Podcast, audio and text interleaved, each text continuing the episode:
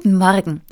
Vor zwei Jahren habe ich mit einer Gruppe von Elftklässern an unserer Schule einen Andachtsraum gestaltet. Wir haben monatelang handwerklich gearbeitet, putzen, streichen, tapezieren, schreinern, Technik, parallel dazu das Geld dafür organisiert und vor allem inhaltlich intensiv gearbeitet. Uns war wichtig, dass der Raum am Ende ein Ort ist, mit dem sich alle Religionen identifizieren können. Im langen Gang, der zu unserem Andachtsraum führt, haben wir für jede Religion eine Stele aufgebaut, wunderschön gestaltet und mit ganz vielen Hintergrundinformationen darüber, was diese Religion eben ausmacht und was sie zum Weltethos beiträgt. Denn jede Religion hat das Gebot der Nächstenliebe.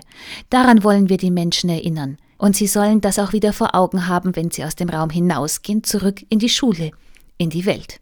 Am Ende des Ganges der Religionen ist dann der Andachtsraum. Die Schuhe müssen ausgezogen werden, und damit ist klar, ich lasse auch etwas zurück von dem, womit ich sonst so fest auftrete. Hier kann ich mich setzen, knien, muss niemandem etwas beweisen. Was mich geprägt hat an Religionen und Werten, habe ich im Herzen dabei. Und das hilft mir jetzt zu interpretieren, was ich im Raum sehe und spüre. Als unser Raum eröffnet wurde, war es für uns wie ein Wunder. Mitten im größten Trubel werden Menschen, egal wie jung oder alt, ganz ruhig und still. Und wenn man sie fragt, was sie empfinden und denken, dann deuten sie den Raum wirklich so, als sei er genau für sie gemacht. Muslime wie Atheisten, Christen und Feng Shui-Anhänger. Sie atmen tiefer, kommen zu sich, kommen zu dem, was ihnen heilig ist. Warme Farben umgeben sie, eine Wasserschale, Licht, und vor dem Fenster strahlend ein Kunstwerk, von den Schülern geschaffen in einer besonderen Technik, ein Baum. Denn der Baum ist einerseits ein wunderbares Symbol für Jugendliche in der Schule, er will noch wachsen, seine Wurzeln müssen noch tiefer gehen, seine Krone wird sich entfalten, aber jetzt ist er hell und noch ein wenig durchscheinend. Das steht für all ihre jugendliche Offenheit. Doch auch jede Religion kann den Baum interpretieren. Ein Gerechter, sagt die Bibel, ist wie ein Baum gepflanzt an Wasserbächen.